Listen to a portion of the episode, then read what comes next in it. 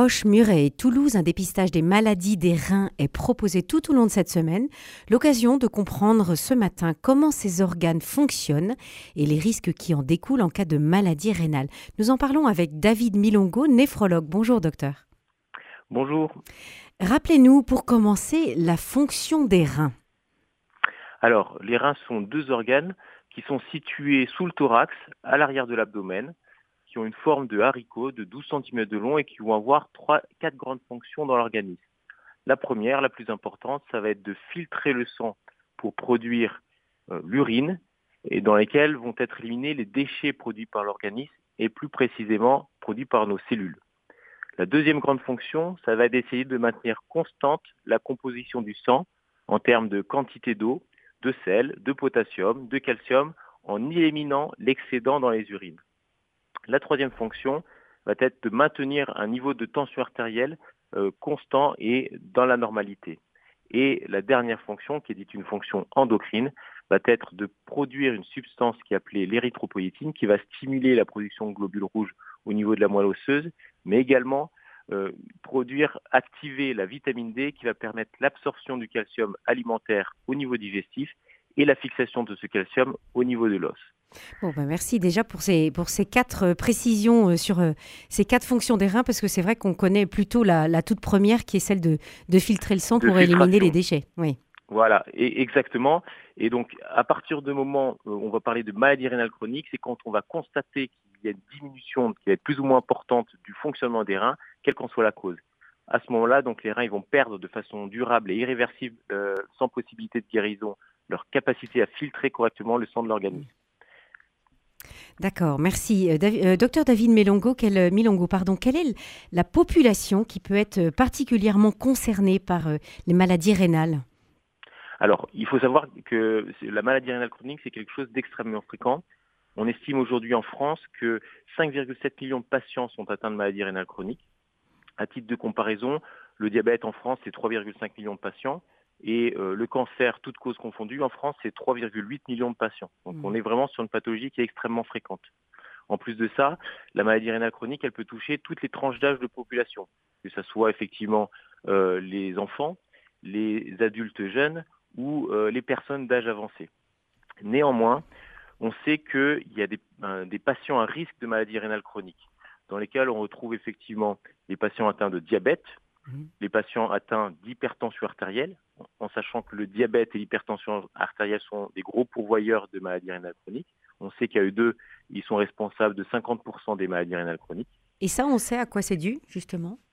Alors oui, effectivement, dans ces pathologies chroniques que sont le diabète et l'hypertension, on va voir une atteinte euh, des vaisseaux, euh, des petits vaisseaux qui sont présents dans le rein, qui vont emmener une destruction progressive, effectivement, euh, du rein. Hein. donc il y a un intérêt effectivement dans ces populations-là d'arriver à, contrôler effectivement ce diabète et cette hypertension et surtout à, proposer un, diagnostic précoce. Hein. Oui, pour éviter de détruire le rein. Voilà. Hein. Et dans le reste, effectivement, des patients à risque de maladie rénale chronique, on retrouve effectivement les patients d'âge avancé. Au-delà de 60 ans, on sait que la maladie rénale peut survenir plus fréquemment chez les patients d'âge avancé. Les patients qui sont en surpoids ou en obésité, ou les patients qui sont atteints de maladies qu'on appelle cardiovasculaires athéromateuses, que ce soit euh, les patients qui ont présenté un infarctus du myocarde ou un, un accident vasculaire cérébral, et également les patients qui sont atteints de maladies auto-immunes, euh, dont euh, effectivement les caractéristiques peuvent engendrer une atteinte rénale. Je pense par là effectivement au lupus ou d'autres maladies auto-immunes comme la maladie de Berger. Mmh enfin, enfin, effectivement, les patients qui sont atteints d'infections urologiques, comme ce soit des malformations sur les voies urinaires chez les enfants, des problèmes de prostate ou des problèmes de lithiase, avec risque d'obstruction sur les voies urinaires, peuvent aussi avoir un retentissement au niveau rénal. Mhm. Et puis des, des, maladies un peu plus rares qui peuvent être des maladies génétiques, euh, notamment familiales, hein, comme la polykystose rénale, qui peut aussi être responsable de maladies rénales, ou effectivement les patients qui sont sujets à des expositions toxiques Hein, avec risque de maladie rénale, que ce soit des toxiques professionnels ou euh, des traitements néphrotoxiques comme les anti-inflammatoires euh, non stéroïdiens dans le cadre de maladies inflammatoires ou éventuellement de maladies rhumatismales. C'était justement euh, cette question que je voulais vous poser. Est-ce que certains médicaments ou, ou, est-ce que l'exposition à certains produits chimiques peut être toxique, et notamment pour les reins? Et c'est effectivement. Oui, voilà. Donc l'exposition aux toxiques professionnels, donc on sait que le plomb et, et, le mercure, qui sont des métaux lourds, ont un risque d'agression rénale. Donc effectivement, en médecine du travail, il y a un dépistage et une précaution qui est mise en place dans ce type de population. Et voilà, dans, les, dans le cadre des, traitements effectivement néphrotoxiques, il y a un certain nombre de traitements euh, qui sont néphrotoxiques, dont les anti-inflammatoires non stéroïdiens, qui sont vendus, euh, qui peuvent être vendus effectivement sans ordonnance, eh avec un risque euh, voilà, de dégradation de la fonction rénale en cas d'automédication. Mhm. Est-ce qu'il y a aussi des microbes qui peuvent altérer le fonctionnement des reins? Alors oui, on, peut voir effectivement l'apparition euh, euh, de, maladies rénales quand on va faire des infections rénales, hein, des infections bactériennes rénales. Et donc euh, ce qu'on va appeler effectivement la pyélonéphrite. Donc quand on a cette infection effectivement rénale, la conséquence de ça, c'est que au terme de ces infections, surtout si elles sont répétées, on va voir apparaître un peu de fibrose au niveau du rein et d'apparition de maladies rénales. Donc c'est mmh. pour ça que les patientes, notamment euh, euh, les, femmes qui sont sujettes à des infections urinaires basses, des cystites qui ne sont pas prises en charge à temps, ont des risques de développer des pyélonéphrites mmh. et la répétition de ces pyélonéphrites peuvent engendrer effectivement des maladies rénales. Mhm.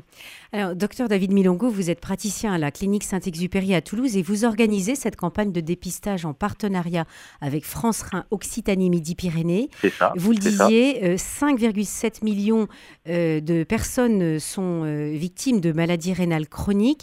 quels sont les signes qui doivent alerter? Eh ben, c'est bien la problématique. parce que la maladie rénale chronique, souvent, elle est silencieuse. Hein, et ah. donc, elle est très difficile à mettre en évidence avec des symptômes qui sont vagues et très peu spécifiques. Et quand les symptômes apparaissent, effectivement, ça va être des symptômes qui vont apparaître à des stades tardifs. Et ces symptômes, ça peut être de la fatigue, euh, des nausées, des vomissements, de la perte de poids, le fait de plus avoir envie de, manger ou des jambes qui gonflent, ce qu'on appelle des, des œdèmes. Hein. Mhm. Et donc, ce qui pose des soucis effectivement sur euh, la mise en évidence effectivement de, ces maladies, tout l'intérêt d'un dépistage, on va dire, euh, précoce et, puis surtout massif. Hein. Mhm. On estime qu'en France, il y a 50% des patients atteints d'une maladie rénale chronique qui peuvent conduire à une insuffisance rénale qui ne sont pas diagnostiquées. Ah oui, ça fait quand même du fait de, voilà voilà du fait de la des particularités de cette maladie. Hum. Alors euh, avant de, de, voir justement comment comment on va pouvoir prendre soin de ces reins, puisque vous vous évoquez le dépistage, on, va peut-être pouvoir en parler maintenant. Euh, comment ça se passe? Alors euh, comme je vous ai dit, il y a des populations à risque de maladie rénale chronique. Hum. Donc dans ces populations, la haute autorité de santé recommande un dépistage annuel euh, de la maladie rénale chronique en utilisant deux indicateurs pour identifier les stades précoces de la maladie rénale chronique. Ces deux indicateurs, c'est une prise de sang avec le dosage de la créatine, qui est un, on va dire un déchet de l'organisme, un déchet des cellules musculaires, qui va permettre une analyse euh, quantitative de la filtration sanguine hmm. par les reins. Oui, on voit si les reins font bien leur travail. Voilà. Et le deuxième indicateur, ça va être une analyse urinaire qui va permettre de rechercher la présence de protéines dans les urines, qui va être un défaut euh, qualitatif de filtration du sang par les reins. Mmh. Et donc, on va effectivement parler de maladie rénale chronique quand sur deux prélèvements sanguins et urinaires à trois mois d'intervalle, on va voir une anomalie, ce qui va signer effectivement la maladie rénale chronique et va devoir engendrer des explorations complémentaires et euh, un avis du néphrologue. Donc un dépistage, il faut compter quoi 15 minutes à peu près? Oh, c'est oui, même pas. Même pas, oui. C'est le temps de la prise de sang, de l'analyse d'urine. Oui, donc, euh, euh, il ne faut pas s'en priver quand même. Même pas, hmm. voilà. Euh, est-ce que vous pourriez peut-être revenir sur les, les risques qu'on a, à, qui existent si on conserve un rein en mauvais état de fonctionnement, à court terme et à plus long terme? Oui, alors effectivement, comme je vous ai dit, la maladie rénale chronique, c'est une maladie qui est longtemps silencieuse, avec hmm. un risque d'évolution sans possibilité de guérison. Hein. donc on va voir effectivement une maladie qui va effectivement progresser et on sait que les maladies rénales chroniques sont classées en cinq stades en fonction de leur niveau de sévérité. On a les stades 1 et 2 pour les maladies rénales chroniques les moins graves et le stade 5 pour les plus graves. Mhm. Et à partir du stade 3, on va noter une diminution de la capacité des reins à filtrer le sang et on va parler à ce moment-là d'insuffisance rénale chronique dont l'évolution naturelle va être la progression qui va être plus ou moins rapide allant jusqu'à la perte totale de la fonction rénale et à ce moment-là, effectivement, c'est le stade 5, c'est l'insuffisance rénale terminale. À partir de ce stade 5, effectivement, il est nécessaire de proposer ce qu'on appelle un traitement de suppléance, que ce soit la dialyse, et ou la greffe rénale. Voilà, justement, je, voulais venir à ces, à ces deux traitements, mais j'ai une, une, question euh, juste avant. Je voulais vous demander, puisque le, les reins, euh, s'ils ne fonctionnent pas, ne peuvent plus euh, filtrer le sang, en fait, ça empoisonne mmh. complètement le corps. Voilà, c'est ça. Mmh. Sauf qu'effectivement, il y a, pour pouvoir ressentir les effets de, de cet empoisonnement du sang, Hein, il faut avoir un niveau effectivement de toxines dans le sang qui soit mm. suffisamment élevé. Et donc souvent, ça correspond à des stades de la maladie rénale chronique qui sont déjà très avancés. Oui, on ne le sent pas forcément, hein? mais, mais c'est déjà grave. On va le sentir à un, stade tardif, mm-hmm. cet empoisonnement. Mm. Hein. Alors, vous parliez justement de la dialyse et de la greffe. Ce sont les deux moyens de soigner euh, même si vous disiez qu'on ne pouvait pas guérir d'une maladie du rein, mais c'est au moins une façon de, soigner quand on n'en est pas à un stade terminal. Voilà, alors la dialyse et la grève vont pouvoir soigner quand on est à un stade terminal. Ah. En amont, effectivement, ce qu'il va falloir faire, c'est de ralentir l'évolution de cette maladie rénale chronique en évitant ou en traitant tous les facteurs qui peuvent l'aggraver. Hmm. Et par rapport à ça, effectivement, il y a trois grands piliers dans le traitement de ces maladies rénales chroniques. Le premier pilier, ça va être essayer de limiter la toxicité euh, au rein et en, parlant de ça, ça va être justement limiter les traitements qui sont euh, toxiques pour les reins, notamment les anti-inflammatoires dont je vous ai parlé. Il y a également certains produits, notamment qu'on va utiliser lors de la, des examens radiologiques, comme les produits de contraste iodé, qui peuvent avoir aussi un impact négatif sur les reins. Donc bien faire attention effectivement à la présence ou non d'une maladie rénale chronique avant la réalisation de ces examens. Le deuxième grand pilier dans le traitement de ces maladies rénales chroniques, ça va être ce qu'on appelle le contrôle des facteurs, cardio, des facteurs de risque cardiovasculaire. Donc on sait que les patients qui fument, effectivement, il y a un risque d'aggravation de la maladie rénale chronique. Pourquoi? Parce que bah, effectivement, les métaux lourds compris dans la, dans la cigarette ont un impact négatif sur la fonction rénale. Il va être le contrôle de la tension artérielle qui va être aussi très important pour ralentir la progression de la maladie rénale, le contrôle du diabète, le traitement du surpoids hein, et, de l'obésité, et puis effectivement le rôle bénéfique de, l'activité physique et pour espérer effectivement ralentir la progression de cette maladie rénale. Et puis certainement des conseils d'alimentation aussi.